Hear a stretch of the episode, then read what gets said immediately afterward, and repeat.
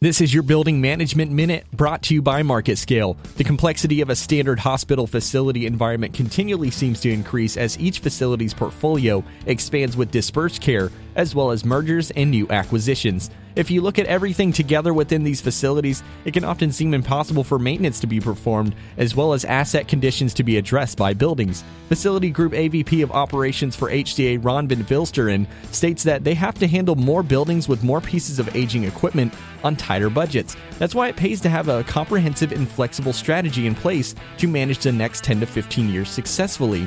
So, with all this to consider, HFM Magazine has listed four ways that we can take a step forward in being proactive in the upkeep of our facilities' resources. For one, always make sure you consult with a qualified maintenance service partner. Next, you should always make sure to triage each facility's equipment assets and correctly assess the exact condition of your equipment. Lastly, put an upgrade plan into practice and present it the next chance that you get. As equipment continues to get older, putting these practices into play not only extends the life of your facility and equipment, you'll also be better prepared for future upgrades and replacements. I'm Taylor Standridge, and this has been your Building Management Minute.